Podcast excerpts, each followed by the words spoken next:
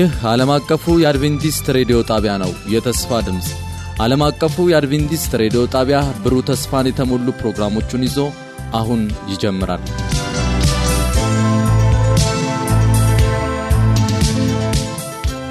በጌታ የተወደዳችሁና የተከበራችሁ የዘውትር አድማጮቻችን እንደምን አደራችሁ። ይህ ፕሮግራም ከዓለም አቀፍ አድቬንቲስት ሬዲዮ ዘውትር ማለዳ ወደ እናንተ የሚደርስ ነው። ዛሬ በሚኖረን ቆይታ ሳምንታዊውን የመንፈስ ሰይፍ የተሰኘውን ፕሮግራም ይዘንላችሁ ቀርበናል። ስለ አብሮነታችሁ ጌታ ይባርካቸው እያል በቀጥታ ወደ መልእክቱ እንተላለፋለን። በስልክ መስመራችን 0115511199 በመደወል በመልእክት ሳጥን ቁጥራችን ደግሞ ዓለም አቀፍ አድቬንቲስት ሬዲዮ የፖስታ ሳጥን ቁጥር 145 አዲስ አበባ ብላችሁ በመጻፍ አስተያየቶቻችሁንና ጥያቄዎቻችሁን ብታደርሱን ልናስተናግዳችሁ በደስታ እንጠብቃችኋለን። ደውሉልን፣ ጻፉልን። ወደ ፕሮግራሙ እንተላለፍ። ጌታ ይባርካችሁ።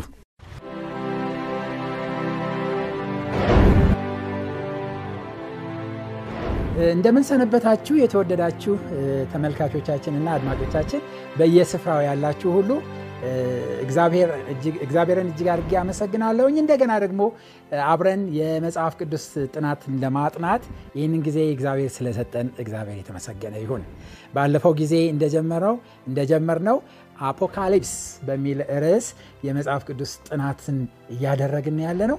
ይህ ክፍል እጅግ በጣም ክቡር የሆነና ታላቅ በረከት ያለበት ክፍል እንደመሆኑ መጠን እግዚአብሔር በበረከቱ እንዲጎበኘን ዛሬም እንደለመድነው በእግዚአብሔር ዙፋን ፊት ተንበርክኬ እናንተን በያላችሁበት ሆናችሁ በጸሎት አብረን ወደ እግዚአብሔር እንድንቀርብ እጋብዛችኋለሁ። እንጸልይ። ቅዱስና ዘላለማዊ የሆንክ ቸርና ሮሩ ፈቃር አባት ክቡር የሆነውን ታላቁን ያንተን ቃል ልንከፍት በፊትህ ቀርበናል።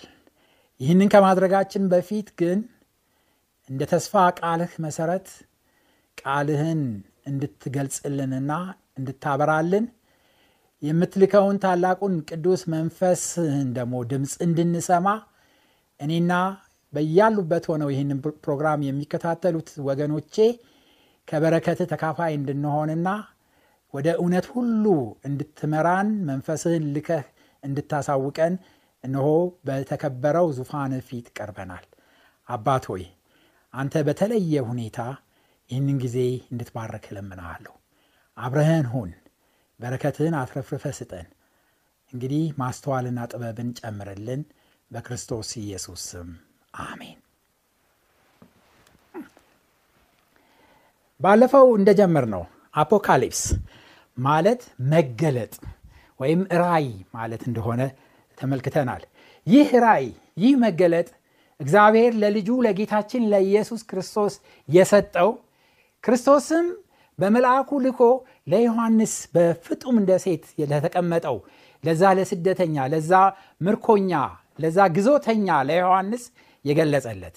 ዮሐንስ ደግሞ ለእኔና ለእናንተ ይደርስ ዘንድ በመጽሐፍ ጽፎ የላከልን በረከት ሁሉ ያለበት የበረከት መጽሐፍ እንደሆነ ባለፈው ጊዜ ተነጋግረናል። ሁል ጊዜ ስንጀምር እንደምናደርገው ሁሉ ይህንን መጽሐፍ የሚያነቡ የትንቢቱን ቃል የሚሰሙና በውስጡ የተጻፈውን የሚጠብቁ ብፅዋን ናቸው ይላል ራእይ ዮሐንስ ምዕራፍ 1 ቁጥር 3።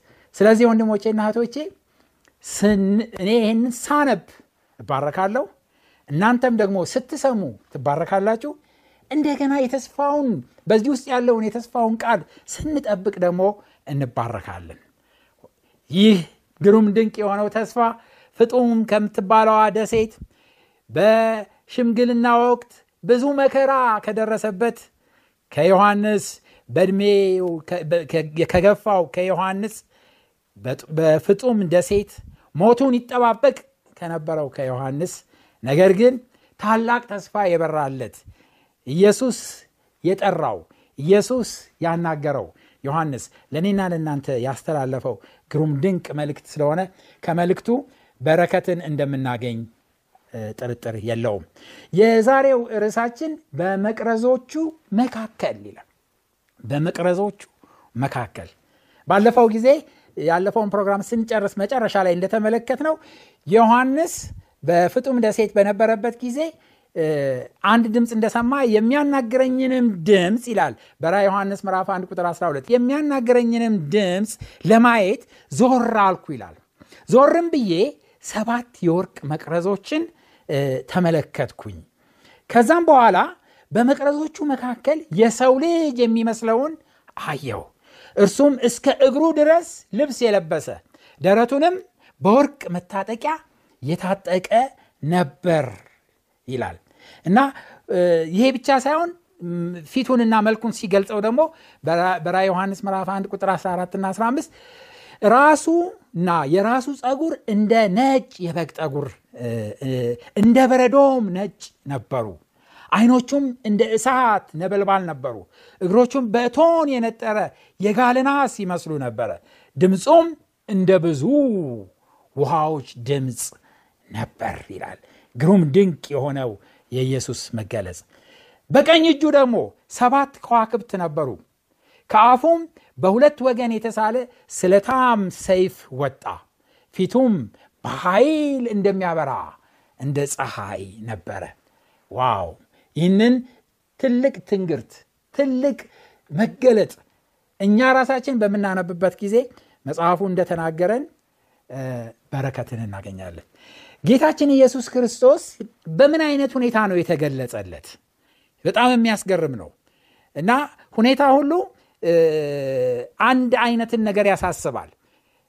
የለበሰው በፍታ ልብስ እንደገናም ደግሞ የታጠቀው የወርቅ መታጠቂያ ምንም ጥርጥር የለውም። ይህ ካህናቶች ወይም ሊቀ ካህናቶች ያደርጉት እንደነበረ እንደሆነ እንመለከታለን ይህ ዋና ነገር ነው። ጳውሎስ ሲናገር ሳለ በህብራውያን ምዕራፍ 1 ቁጥር 8 አንድና ሁለት ከተናገርነው ውም ዋና ነገሩ ይህ ነው። በሰማይ በግርማው ዙፋን ቀኝ የተቀመጠ እንዲህ ያለ ሊቀ ካህን አለን። እርሱም የመቅደሱና የእውነተኛይቱ ድንኳን አገልጋይ ነው። እርሷም በሰው ሳይሆን በእግዚአብሔር የተተከለች ናት ይላል። ወንድሞችና እህቶቼ ጌታችን ኢየሱስ ክርስቶስ ለዮሐንስ ሲገለጽለት ጳውሎስ አስቀድሞ የተናገረውን ወይም ጳውሎስ ሲናገር የምናውቀውን ሁኔታ እያረጋገጠለት ነው ያለው። በሰማይ በግርማው ዙፋን ቀኝ የተቀመጠ እንዲህ ያለ ሊቀ ካህን አለን ይላል። እና በሰማይ ሊቀ ካህን አለን ስለዚህ ለዮሐንስ በወርቅ መታጠቂያ ታጥቆ የታየው ክርስቶስ ኢየሱስ የሊቀ ካህንነት ልብስ ለብሶ እንደተገለጸለት እንመለከታለን። በዚሁ በዕብራውያን መጽሐፍ ምዕራፍ ዘጠኝ ላይ ደግሞ ሄደን በምንመለከትበት ጊዜ ምዕራፍ ዘጠኝ ከቁጥር 11 ጀምሮ እንደዚህ ይነበባል ነገር ግን ይላል ክርስቶስ ይመጣ ዘንድ ላለው መልካም ነገር ሊቀ ካህን ሆኖ በምትበልጠውና በምትሻለው በእጅም ባልተሰራችው ማለትም ለዚህ ፍጥረት ባልሆነችው ድንኳን የዘላለም ቤዛነት አግኝቶ አንድ ጊዜ ፈጽሞ ወደ ቅድስት በገዛ ደሙ ገባ እንጂ በፍየሎችና በጥጆች ደም አይደለም ይላላል ጌታችን ኢየሱስ ክርስቶስ ከሞተ በኋላ ከሞት ከተነሳ በኋላ በመስቀል ላይ የፈሰሰውን የራሱን ደም ይዞ በእጅ ወዳልተሰራች ቤተ መቅደስ በሰማይ ወዳለች ወደዛ እንደገባ የእግዚአብሔር ቃል ያረጋግጠልናል። ወደ ቤተ መቅደስ ውስጥ ነው የገባው። ለእኛ ሊታይ ነው የገባው እና ሊቀ ካህናችን ሆኖ ነው ክርስቶስ ኢየሱስ ወደ ቤተ መቅደስ ውስጥ የገባው። ስለ ሊቀ ካህናት በምንመለከትበት ጊዜ መጽሐፍ ቅዱሳችን ሊቀ ካህንነትን በሚመለከት የመጀመሪያው ሊቀ ካህን አሮን እንደሆነ እናስታውሳለን። እና በዘላውያን ምዕራፍ 1633 እስከ 34 ላይ ሄዳችሁ በምትመለከቱበት ጊዜ እንደዚህ ይላል። ለቅድስተ ቅዱሳኑ ያሰሬይ ለመገናኛው ድንኳን ለመሰዊያውም ያሰሬይ ለካህናቱም ለጉባኤውም ለህዝቡም ሁሉ ያሰሬይ ይህም አንድ ጊዜ በዓመት ለእስራኤል ልጆች ስለ ኃጢአታቸው ሁሉ ያሰርይ ዘንድ የዘላለም ስርዓት ይሁንላችሁ። እግዚአብሔርም ሙሴን እንዳዘዘው እንደዚሁ አደረገ። ሊቀ ካህኑ ከሌሎች ካህናቶች የተለየ ስራ እንደነበረው መጽሐፍ ቅዱሳችን ይናገራል። እና ሊቀ ካህኑ አመቱን ሙሉ ሰዎች እየመጡ ሲናዘዙት የነበረ ኃጢአትና በግ እየተሰዋ ደሙ ወደ ቤተ መቅደስ ውስጠኛው ክፍል ገብቶ በመጋረጃው ላይ የተረጨ ኃጢአታቸው ወደ መቅደሱ ሲተላለፍ የቆየውን ሁሉ የዓመቱን ሁሉ ጠቅላላውን ሁሉ የቤተ መቅደሱን የመገናኛ ድንኳኑን የጠቅላላ የመሰዊያውን ሁሉ ኃጢአት የሚያሰሪ የሁሉንም ኃጢአት የሚያሰሪ ሊቀ ካህን እንደሆነ ይህንን አገልግሎቱን ደግሞ በአመት አንድ ጊዜ እንደሚያደርግ መጽሐፍ ቅዱስ ይናገራል። ከዚሁ ጋር ጨምረን በምንመለከትበት ጊዜ የመጀመሪያው ሊቀ ካህን አሮን ሲያደርገው የነበረውን አይነት ስርዓት እንመለከታለን። በዘጸአት ምዕራፍ 28 ቁጥር 29ና 30 አሮንም ወደ ቤተ መቅደሱ በገባ ጊዜ በእግዚአብሔር ፊት ለዘላለም መታሰቢያ የእስራኤል ልጆችን ስም ስሞች በፍርድ በደረቱ ኪስ ውስጥ በልቡም ይሸከም። በፍርዱ በደረቱ ኪስም ውስጥ ኦሪምና ቱሪምንም ታደርጋለህ። በእግዚአብሔርም ፊት በገባ ጊዜ በአሮን ልብ ላይ ይሆናሉ። አሮንም በእግዚአብሔር ፊት ሁል ጊዜ የእስራኤል ልጆችን ፍርድ በልቡ ላይ ይሸከማል። በጣም የሚደንቅ ነው እና ካህናቱ በተለይ ሊቀ ካህኑ በዚህ በደረቱ ላይ አስራ ሁለት የከበሩ ድንጋዮች የሚቀመጡበት ስፍራ እንዳለ እንመለከታለን። እነዚህ አስራ ሁለት ድንጋዮች የከበሩ ድንጋዮች እንቆ አልማዞች ናቸውና እነዚህ አስራ ሁለቱ አስራ ሁለቱን ነገዶች ይወክላሉ። የእስራኤል አስራ ሁለት ነገዶችን ይወክላሉ። እና እነዚህን ተሸክሞ ነው የሚገባው ወደ ቅድስተ ቅዱሳኑ ውስጥ። ጌታችን ኢየሱስ ክርስቶስ ሊቀ ካህናችን ነው በምንልበት ጊዜ ጳውሎስ ሊቀ ካህን ሆኖ ዘላለማዊ ሊቀ ካህንን ተሹሞ ወደ ሰማይ ወደ ቅድስት በእጅ ወዳልተሰራች ቤተ መቅደስ ውስጥ ገባ በሚልበት ጊዜ እኔና እናንተን ሃሌሉያ! እያንዳንዳችንን አንቺን ወንድሜን አንተን እኔን ተሸክሞ ወደዛ ወደ ተቀደሰው ስፍራ ካህኑ እንዳስገባን መጽሐፍ ቅዱሳችን ይናገረናል። ስለዚህ ክርስቶስ ኢየሱስ ሊቀ ካህን ሆኖ ለእኛ ሊታይ ዋጋ እንደከፈለ የገዛ ደሙን ይዞ የጥጃዎችን የበጎችን ደም አይደለም የገዛ ደሙን ይዞ ወደዛ ገባ። በእግዚአብሔር ቀኝ ቆመ።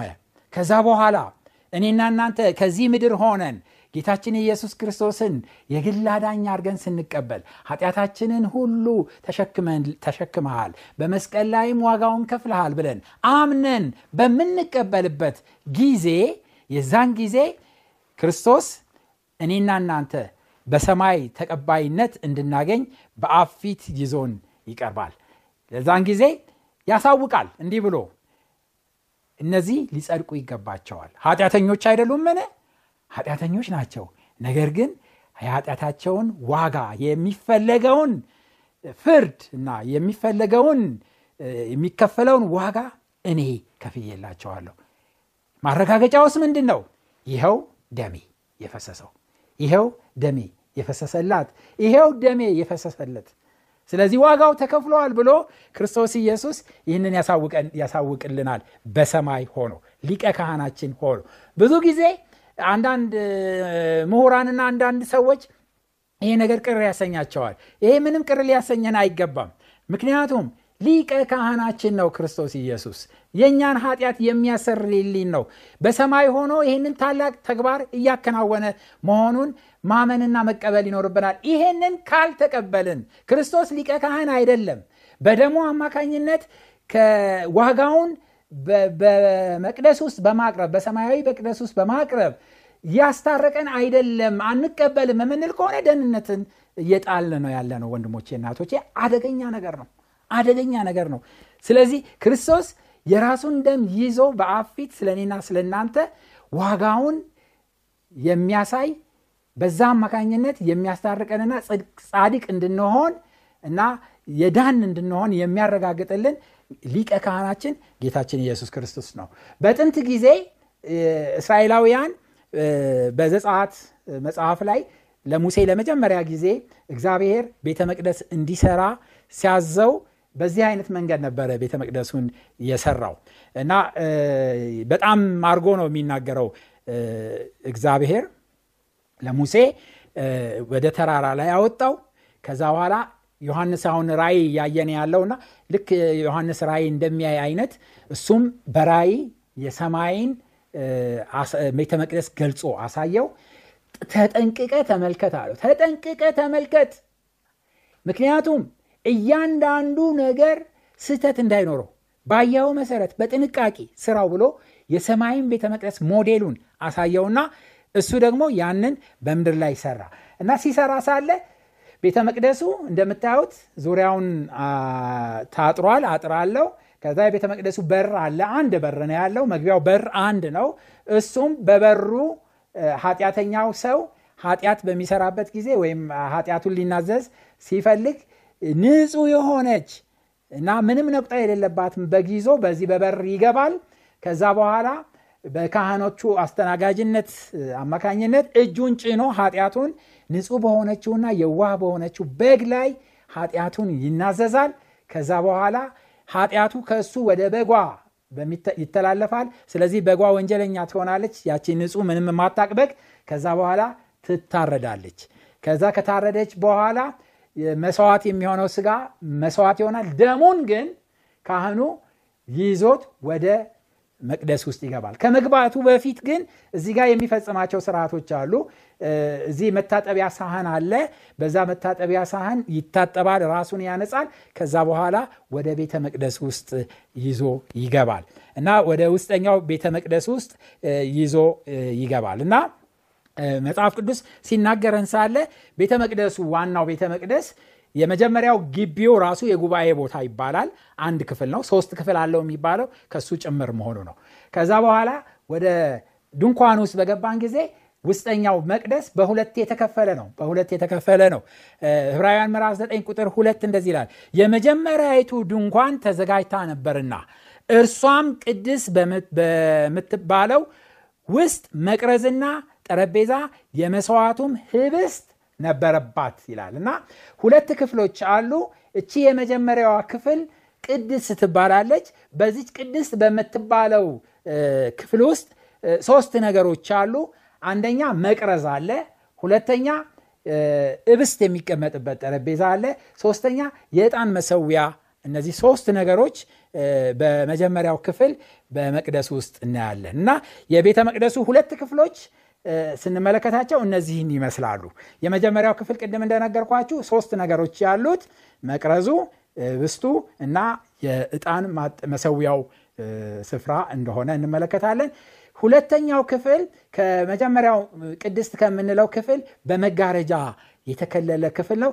ውስጠኛው ክፍል ቅድስተ ቅዱሳን ይባላል። በቅድስተ ቅዱሳን ውስጥ ታቦቱ ነው ያለው ታቦቱ ነው ያለው። በመጀመሪያው ክፍል ግን ሄደን በምንመለከትበት ጊዜ ሶስት ነገሮች አሉ። አሁን እንደምታዩት ይሄኛው መቅረዙ ነው። ይሄ ዕጣን መሰዊያው ነው። ይሄኛው ደግሞ እብስቱ ነው። እነዚህ ሶስት ነገሮች ከመጀመሪያው ጀምሮ ሄደን በምንመለከትበት ጊዜ ከእነዚህ ሶስት ነገሮች ኃጢአተኛው ይዞት የሚመጣው በግ እነሆ የዓለምን ኃጢአት የሚያስወግድ የእግዚአብሔር በግ ክርስቶስ ኢየሱስን ይወክላል ማለት ነው በዮሐንስ ወንጌል ምዕራፍ 1 ቁጥር 29 ላይ እንደተጠቀሰው ማለት ነው። ስለዚህ ያ በግ ነው። የዋ በግ ኃጢአት የሌለበት በግ ጌታ ኢየሱስ ክርስቶስ የሁላችንን ኃጢአት በእርሱ ላይ አኖረበት ይላል ኢሳያስ 53 ከዛ በኋላ ተጨነቀ ተሰቃየ አፉንም አልከፈተም ለመታረድ እንደሚነዳ ጠቦት በሸላቶቹ ፊት ዝም እንደሚል በግ እንዲሁ አፉን አልከፈተም። በማስጨነቅና በፍርድ ተመቶ ከሕያዋን ምድር ተወገደ ይላል ኢሳያስ ምዕራፍ 53 ቁጥር 8 ሄደን በምናነብበት ጊዜ። ያ በግ ጌታችን ኢየሱስ ክርስቶስን ይወክላል። ከዛ በኋላ ወደ ውስጠኛው ክፍል በምንገባበት ጊዜ ሶስት ነገሮች አሉ ብለናል። የመጀመሪያው መቅረዙ ነው። መቅረዙን በምንመለከትበት ጊዜ ክርስቶስ ኢየሱስን ይወክላል። እሱ የዓለም ብርሃን ነው። ጌታችን ኢየሱስ ክርስቶስ የዓለም ብርሃን መቅረዙ የዓለም ብርሃን የሆነውን ክርስቶስን ይወክላል። እንደገና እብስቱ እኔ የህይወት እንጀራ ነኝ ይላል። የህይወት እንጀራ ነኝ። ብስቱ ወይም እንጀራው የክርስቶስ ኢየሱስን እሱም ይወክላል። እንደገና እጣኑ እጣኑ የቅዱሳን ጸሎት ወደ ሰማይ የሚያደርገውን የቅዱሳን ጸሎት ይወክላል ጸሎትን ይወክላል። መጽሐፍ ቅዱሳችን ወደፊት ይሄንን በሚመለከት የገፋን በምናጠናበት ጊዜ በዝርዝር እንመለከታለን። እና ዕለት ዕለት ካህናቶች በመጀመሪያው ክፍል ከዚህ ከመጋረጃው ወዲህ ባለው ታቦቱ በሌለበት በእነዚህ ሶስት ነገሮች ባሉበት ክፍል ገብተው ዕለት ዕለት ያገለግሉ ነበረ ካህናቶች። ሊቀ ካህኑ ብቻ ግን ሊቀ ካህኑ ብቻ ግን በአመት አንድ ቀን መጋረጃውን ከፍቶ በውስጠኛው ታቦቱ ባለበት ክፍል ገብቶ የቤተ መቅደሱንን የህዝቡን ኃጢአት ሁሉ ያሰርይ ነበረ። ሊቀ ካህኑ ሁለቱንም ክፍል የማገልገል ስልጣን አለው። በሁለቱም ክፍል ውስጥ ያልፋል በሁለቱም ክፍል ውስጥ ይመላለሳል። ስለዚህ አሁን እንደምንመለከተው ዮሐንስ ክርስቶስ ኢየሱስን የተመለከተው ቅድም እንዳነበብ ነው በመቅረዞቹ መካከል ሆኖ ነው የተመለከተው።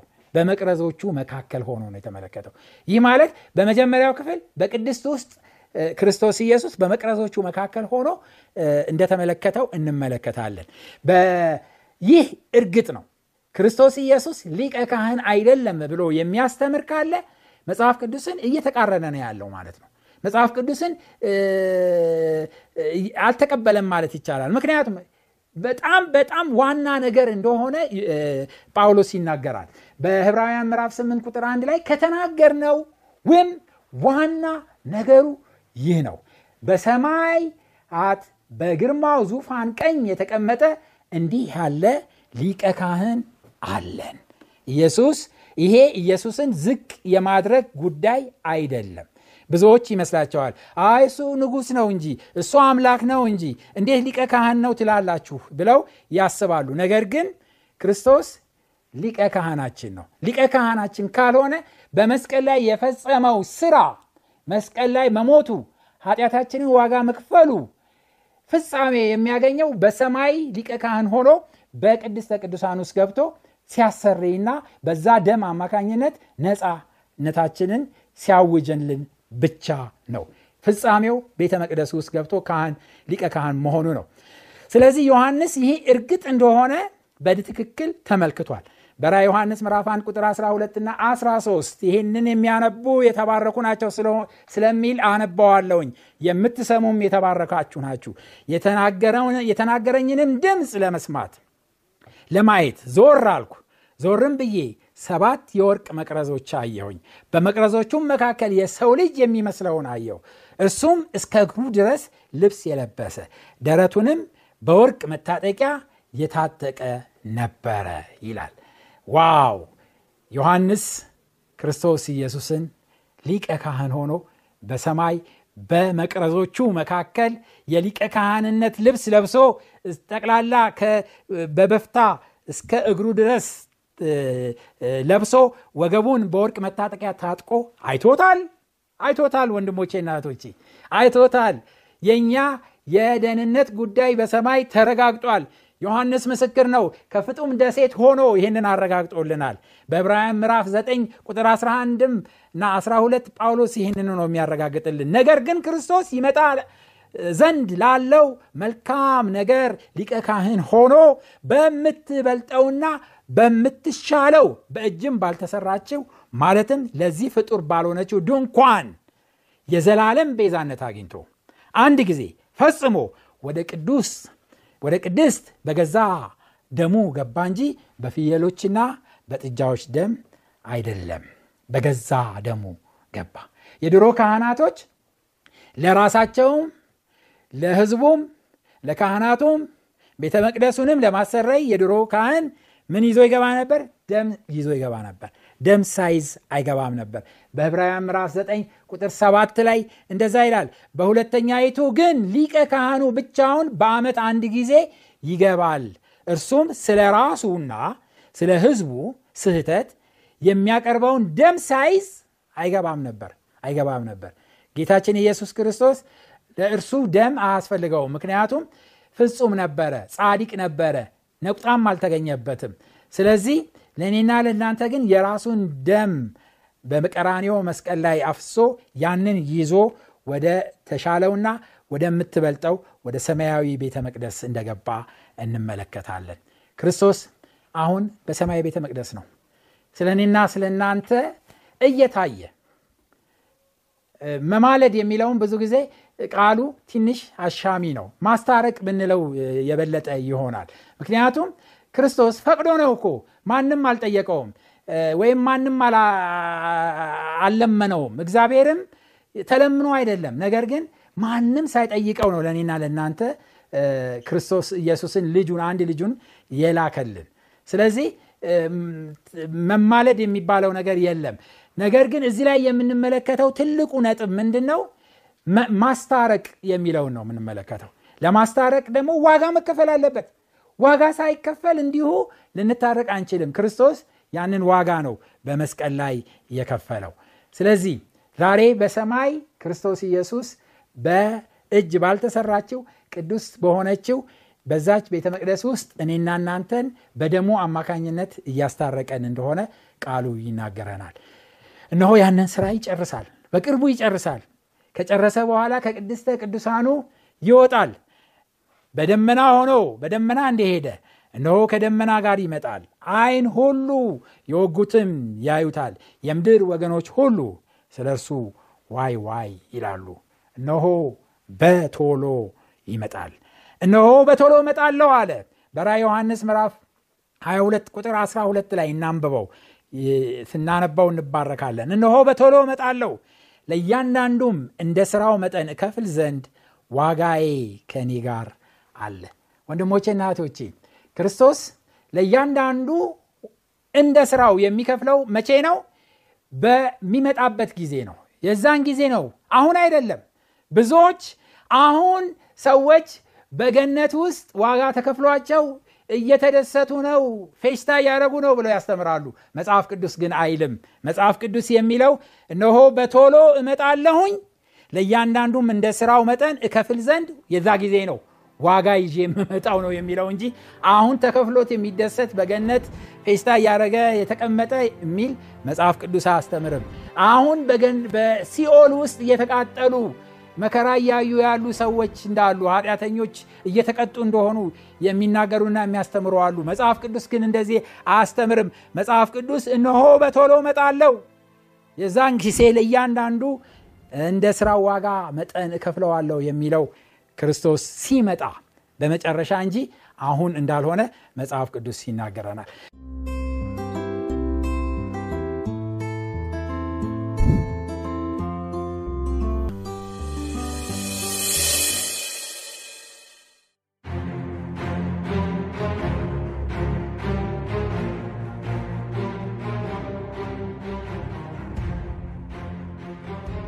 በነበረን ቆይታ እንደተባረካችሁ ተስፋ እናደርጋለን። ቀጣዩን ክፍል ሳምንት ይዘን እንደምንቀርብ ቃል እንገባለን።